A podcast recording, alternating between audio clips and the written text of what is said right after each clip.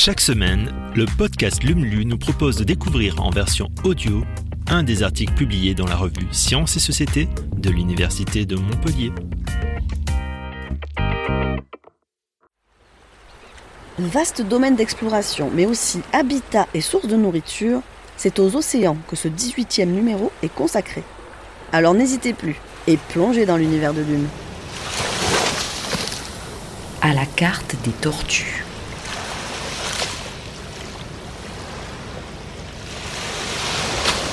C'est sur les îles françaises de l'océan Indien que Jérôme Bourgeat, chercheur à l'Ifremer, décortique depuis plus de 15 ans le fonctionnement des tortues marines. Migration des adultes, régime côtier des juvéniles, incidence sur leur santé, le biologuing perce la carapace de ces animaux bien mystérieux.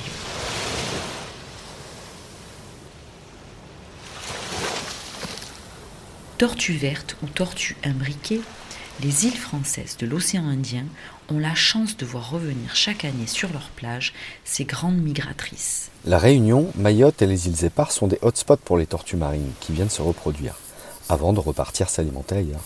Explique Jérôme Bourgeat, chercheur au laboratoire de biologie marine Marbec. Pour connaître l'adresse de leur bonne table, dès 2010, les scientifiques ont équipé une centaine d'individus de balises Argos fixées sur leur carapace grâce à une résine époxy non chauffante et les ont filés contre vents et marées pendant près d'un an. Les résultats étaient impressionnants. Nous avons pu les observer se répartir comme un feu d'artifice. Mozambique, Afrique du Sud, Seychelles, Madagascar, Kenya.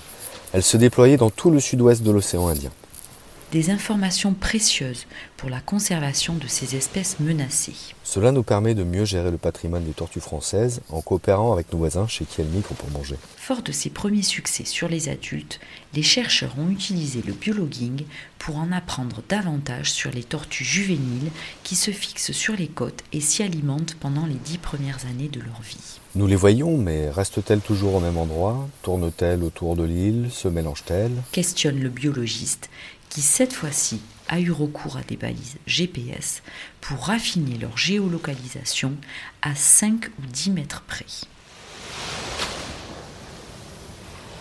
Les données recueillies ont révélé différentes stratégies d'alimentation chez les juvéniles, en fonction des îles, mais aussi en fonction des individus. Certaines tortues sont très fidèles et vont utiliser un espace pas plus grand qu'un terrain de foot, sûrement parce qu'elles y trouvent une bonne alimentation.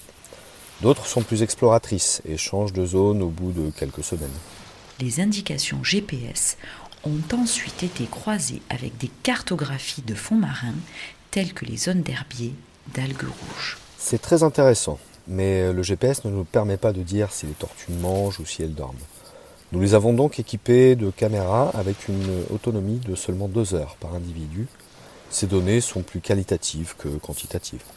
Les images ont néanmoins apporté de nouvelles informations sur les stratégies alimentaires des tortues, mais aussi sur leur comportement social.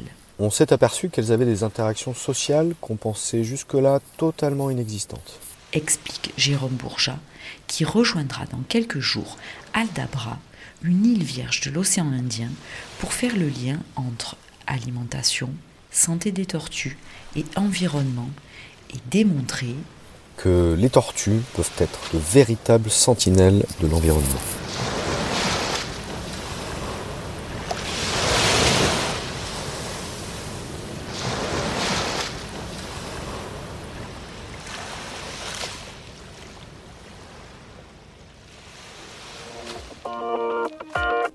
Merci d'avoir écouté ce nouvel épisode de Lumlu.